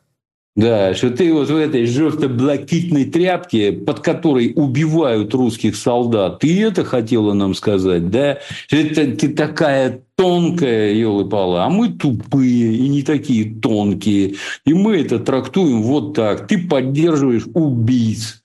Молодец, выступаешь на стороне фашистов, нацистов и прочей мрази. Молодец, хорошо, есть у тебя дом в Майами, ну вали туда и живи там. Знаете, это как в известном анекдоте. Я там построил 100 мостов, но никто меня не зовет Джон, мостостроитель, я там построил 100 домов, ну, просто строителем тоже не зовут. Ну, вот стоило один раз спутаться с овцой, и вот так вот у меня жизнь наладилась. Ну, так и с этими. Я абсолютно равнодушен к тому, что их там где-то запрещают, куда-то не пускают, отменяют концерты. Вы сами этого добивались, вы сами этого хотели, вы получили то, что хотели, теперь наслаждайтесь. Все. Но это если мы говорим о людях, которые как-то высказались. Например, да, Кристина сначала выставила мне известный черный квадрат, потом резко удалила этот пост. Э, хорошо, это способ высказаться. Вот я не знала, например, про одежду на, э, скажем так, э, концерте, о котором вы только что рассказали. Вот Арбенина, у нее спорная ситуация. Я поинтересовалась, она написала песню, не помню название, но общество расценило, что эта песня в поддержку, собственно, не нашей стороны. Но при этом сама Арбенина, когда давала какой-то концерт, она, по-моему, выступала перед перед э, бойцами или перед ранеными. Не знаю, может быть, это была попытка как-то э, исправиться или внести какое-то, не знаю, э, чтобы мы запутались, не знали в итоге, во что она верит. Что делать с теми, кто вообще вот никак не высказался? Та же Рапопорт. Вот она хотя бы поступила честно. Она прямым текстом сразу сказала, что она ничего не поддерживает и подписала обращение к президенту Российской Федерации с призывом прекращения спецоперации на Украине. А вот ее партнер по спектаклю сейчас в Ярославле был отменен э, спектакль, забыла название, вместе с Серебряковым. Вот Серебряков, насколько мне известно, ничего не сказал, и он вместе с ней попал под раздачу. Как поступать с теми, кто никакую позицию ни за, ни против не ну, высказал? Ну, Серебряков пусть ей спасибо скажет. Вот. Раз она такое написала, то из-за нее это отменили. Ну, иди скажи ей спасибо. Че? То есть ты считаешь нормальным брать у государства деньги а потом быть недовольны этому государству. Ну, живи как-нибудь самостоятельно. Ты там немедленно прекратите СВО. Это в смысле, чтобы там продолжали убивать русских, да? Тебе этого хочется? Вот если бы речь шла про то, что убивают там евреев, Я боюсь, она бы выступала совершенно по-другому, да. Ну, не будем гадать. Хватило ума подобные высказывания публиковать, подписывать письма? Ну, отвечай. А что не так-то? Ну, не нравится, езжай в другие страны, как этот самый Серебряков. Он в Канаду едет, и он там прекрасно себя чувствует, только почему-то за деньгами сюда ездит. Сколько там всего набуровил этот Серебряков про русских и Россию еще до всяких спецопераций. Это, в общем, как-то омерзительно читать даже. Ну, ну есть... рас, расхлебывайте все свои эти самые горести. Хотелось ляпнуть, ну, ляпнула, ну, теперь наслаждайся. Все взрослые люди, все понимают, что они говорят. То есть я правильно вас понимаю, что если все-таки человек каким-то образом даже намекнул на свою позицию, которая будет антироссийской, то, в принципе, мы и оставляем за собой право, например, отменять концерты и отменять спектакли. Если же человек ничего не сказал, то в целом можно его и не трогать. Это не мы. Отменяем спектакли не мы. Мы не испытываем никаких сожалений по поводу того, что у человека, который отрицательно отзывается о Российской Федерации и об армии Российской Федерации, отменили спектакль. Я никакой жалости по данному поводу не испытываю. Хватило ума ляпнуть что-то, ну, отвечай за слова. Для многих открытие, что за слова надо отвечать. Вот, ответили. Израиль допустит до участия в музыкальном конкурсе Евровидения 2024, сообщил телеканал NBS News со ссылкой на организатора конкурса. Генеральный директор Куран заявил, что сравнивать различные конфликты очень сложно. Это не задача его организации. Я что-то опять не понимаю. С Россией это другое? Почему мы не участвуем да, в Евровидении? Конечно, конечно, другое, да. Во-первых, я не понимаю, на кой черт туда постоянно таскаться на это Евровидение. Живу давно, знаю двух, так сказать, условно, персонажей. Номер один – это группа Абба, которая там выступила с песней «Waterloo», и Селин Дион. Про «Титаник» не пела, про что-то другое. Ну, у меня вопрос. Вот там, например, наш Дима Билан выступил. Дима Билан наш талант. Вот выступил, да, неплохо, с моей точки зрения. Дима Билан талант. Ну, выступил. Что после этого? У Димы начались гастроли по Европе, там, я не знаю, США, Южной Америке. Нет. А, а зачем это надо? Объясните, пожалуйста. А Зачем каждый раз устраивается какая-то истерика, там в какой-то студии в Останкино, там сидят, болеют, за кого как проголосуют, в то время как это все из известного центра управляется, нам там не место, против нас проголосуют все, кто только может, мы пролетим вообще по всем статьям и будем, ой, ой, Ой, вы знаете, что-то в этот раз нас прокатили. Да вас по жизни прокатили, елы-палы. Не надо туда ходить, не надо вообще.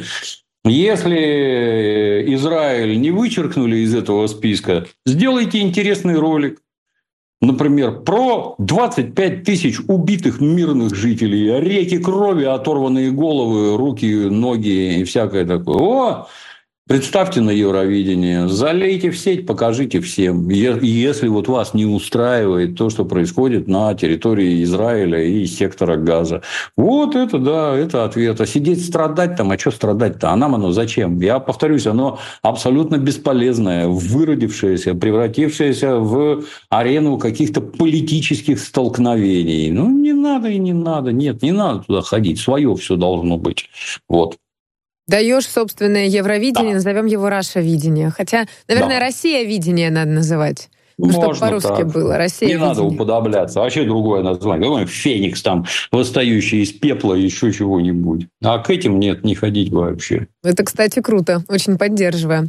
Принц Гарри примчался в Лондон, чтобы навестить больного раком отца. О диагнозе короля он, как и весь мир, узнал из официального заявления Букингемского дворца. У меня два вопроса. Как член семьи не узнал об этом напрямую, а узнал из новостей? И второй вопрос. А стоит ли о такой деликатной проблеме рассказывать всему миру? Почему не сказать, что человек просто болен? Зачем сообщать диагноз? Ну, теперь у нас все наизнанку выворачивается. Если что-то случилось, надо всему миру растрезвонить вообще в самых, так сказать, подробных красках. Ну, происходящее многое говорит о том, как устроены отношения в королевской британской семье. Вот так вот, что родной сын, значит, узнает о болезни отца из новостей. То есть тебя вообще в курсе не держит. Дальше хотелось бы узнать, почему это твою жену там так любят, она такая хорошая, или это ты такой, что с тобой не общаются. Ну, печальная картина, и даже тут скорее не про диагноз, а про отношения в семье. А зачем ты это всем рассказываешь, что вот так вот у вас в семье теперь устроено, что тебе даже не говорят, что отец условно скажем, смертельно болен.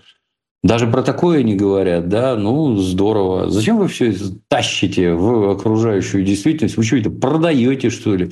Интервью за деньги даете. А если за деньги, то сколько платят? Интересно, оно действительно того стоит? Ну, как-то. А где же приличие? А где это британская сдержанность? А ты не просто британец, ты представитель королевского двора. То есть британец в Кубе, по всей видимости, и вдруг такое. Печально смотреть. Ну, как-то не очень соответствует, да, такое открытая, скажем так, линия, такая открытая линия поведения с занимаемым статусом. Э, да. все-таки король. Ладно, организаторы эротических вечеринок Кинки Пати прекращают проводить мероприятия в Москве из-за предостережений властей. Об этом сообщается в телеграм-канале проекта. Представители Кинки Пати рассказали, что в полученном от госорганов уведомлении было сказано, что к проведению не допускаются любые события и вообще мероприятия, которые связаны с секс-тематикой. Вместе с тем, организаторы отметили, что все проводимые ими мероприятия не противоречили российскому законодательству и проходили в условиях безопасности на протяжении восьми лет. Ну, у меня вопрос первый. Вы знаете, что такое кинки-пати? Вы когда-нибудь ну, я по-английски немножко. Нет, это я не да. сомневаюсь, но в принципе о существовании таких мероприятий. Я вот не знала, пока не увидела эту новость в одной из а, основных, скажем так, новостей. Осме... Э, осмелюсь, наверное, предположить, что это именно эти люди устраивали вечеринку Ивлеева. А вот и нет. Наверное. А вот и нет. нет. У них это закрытое мероприятие, которое совершенно отличается, я поинтересовалась, от мероприятия у Насти Ивлеевой. Там есть строгий дресс-код, там охрана, там запрещена какая-либо видео и фотосъемка. По отношению друг к другу все очень деликатны, и туда еще, как я поняла, не так уж просто попасть. И, в принципе, все были правила, как они выражаются, безопасности соблюдены. У меня возник вопрос, а вот что если, э, предположим, там, я со своим мужем решила себе подобную вечеринку эротического характера устроить в каком-нибудь гостиничном номере. У нас там нет никаких ни видео, ни фото. И вот мы вдвоем в этом номере развлекаемся, как нам, извините, вздумалось. Это что, тоже какое-то уже ограничение ощущение у нас, почему эти вечеринки, которые проводились на протяжении, еще раз отмечу, 8 лет, вот сейчас это конкретно эта организация. на протяжении 8 лет. А другими конторами это десятилетиями проводится, вот. если контора жива. А почему это стало закрывать? Вот взрослым людям, которые как-то привыкли отдыхать, вот у них это способ отдыхать, там не обязательно заниматься тем, что, что все подумали. Там можно прийти вообще, извините, ну, достаточно прикрытым, одетым. Не в таких откровенных нарядах, как это было у Ивлеева, и никто это афишировать не будет. То есть что, взрослым людям их ограничивают в какой-то свободе, к которой они привыкли? Так получилось. Ну а вот а почему? Так получилось. Э, ну, с моей точки зрения, я, то есть, когда принялись про это, мы же обсуждали это дело, и я сразу говорил, что на вечеринках подобного толка нельзя ничего фотографировать, снимать видео, нельзя. Ну, просто нельзя, и все. И никогда не снимают, и никогда это не попадает наружу. Тут же было задумано совсем по-другому. А давайте сразу позовем видиков, фотографов и всех остальных. И давайте сразу начнем это снимать. И вот это все повалилось в сеть. Результат нам всем известен. Ну а дальше, как это в родной стране принято? Ах так, Государство сейчас обратит на вас свой испепеляющий взор. Тут вот это вот, вот люди, которые подобное говорят, что мы тут это, мы еще не делали, но деятельность прекращаем. Это совершенно здравый подход. Надо забраться под пень и пересидеть все это. Утихомириться, не переживайте. И дальше взрослые люди будут развлекаться так, как хотят продолжая не вытаскивать это на всеобщее обозрение, никому не показывая, а вот да, вот так вот мы развлекаемся. Ну и вовсе не факт, что если официально каких-то там договоров не заключают, то не официально что-то там не проходит. Ну то есть вот. такие ограничения действуют только во время СВО, не являются ли подобные запреты, которых не было прежде, несколько противоречивыми против своего же общества? Ну, не знаю. Всех надо в ум приводить. Мы же видим, как у нас происходит, как это теперь говорят, моральное очищение. Я напомню всем, уже рассказывал, напомню всем еще разок. Жил-был в городе Флоренция такой Джиралама Савонарола. Вот Джиралама Савонарола был ух, ревностный католик. Бегал с проповедями вокруг сеньории. И кричал, что флорентийцы погрязли во грехе и должны покаяться и начать жить по заповедям Божьим. Флорентийцы плакали, волокли к сеньоре свои любимые книжки с порнографией, зеркала, бусы, там это, грим для макияжа и все остальное сатанинское, что у них было, так сказать, греховное. И все это в кострах возле сеньории жгли, в огромных кострах. Ну, шло время, и этим самым Савонаролой заинтересовались в Ватикане. Это что за кадр там у вас ураганит? Чё-чё-чё говорит? О, в кострах жжет. Под суд, срочно в железа и под суд. И не успели дорогие флорентийцы оглянуться, вот эти, которые только что раскаялись во всех грехах, и сожгли на костре самого Савонаролу. После чего граждане, утерев слезы, немножко пришли в себя и пошли за порнографическими книжками, бусами, гримом и всем остальным. И жизнь во Флоренции опять наладилась. Какая была, такая и осталась. Задумайтесь, граждане, как это бывает, вот это вот очищение невероятное, и что следует потом. Ну, то есть сейчас подобные действия проводятся, скажем так, для того, чтобы э, ну, не вправить мозги, а как-то привести в чувство людей, в чувство, которые да. продолжают вести праздную жизнь, сибористывать, что называется, и, собственно, отдыхать в наши тяжелые времена. Правильно я понимаю? Да, у нас был такой хороший пример, опять-таки, в 1917-18 году, когда товарищ Маяковский сочинял стихи про «Ешь ананасов, рябчиков жуй, день твой последний приходит, приходит буржуй». Все вроде историю помним. Не надо подобными вещами заниматься. Не надо. Страна воюет, страна в крови. У нас раненые, у нас убитые, а у вас тут веселье какое-то нездоровое. Езжайте выступать в госпиталях. От этого польза есть. А вот от этого с голыми задами прыгать пользы нет. Я сейчас могу э, предположить, чтобы вам ответили на это, что это своеобразный способ расслабиться, от, Пусть отречься от реальности. Да. Я, я просто напомню, что когда дождик идет, он идет. Не спрашивая никого, хотите вы расслабиться, походить под зонтиком, еще что-то. Вот промокните, оно вам надо. Вот разумные люди тут же публично говорят, все, мы прекратили. Заметим, ничего плохого мы не делали. Вот это нормальное поведение, да. Ну, они, собственно, так и поступили, ни с кем никто да, спорить да, да, не да. стал, просто, э, что называется, лавочка закрыта на некоторое время. Дмитрий Юрьевич, ну у нас с вами опять время пролетело мгновенно, осталась одна минута до окончания нашего эфира. Я вас бесконечно благодарю, особенно за то, что вы развеяли мои сомнения по поводу каких-либо непониманий, связанных с разными программами или вот, например, э, с вечеринками эротического характера. Ну что, тогда до встречи на следующей неделе. Мы призываем всех наших слушателей и зрителей обязательно подписываться на наш телеграм-канал «Пятница вечер». Оставайтесь с нами. И вообще это самая классная передача, потому что здесь самый классный Дим Юрьевич. Правильно я говорю, Дим Юрьевич? Все, мы передаем слова благодарности и поддержки, конечно же, нашим бойцам традиционным. Мы вас очень ждем домой. И спасибо, что вы с нами. Вы наши герои. Вот почему-то звук пропал у Дмитрия Юрьевича, но он показывает кулак, что он с нами. Друзья, до следующей недели. Это была пятница вечер. С вами были Алена Минчук и Дмитрий Юрьевич Пучков. До встречи. Новости на радио «Спутник».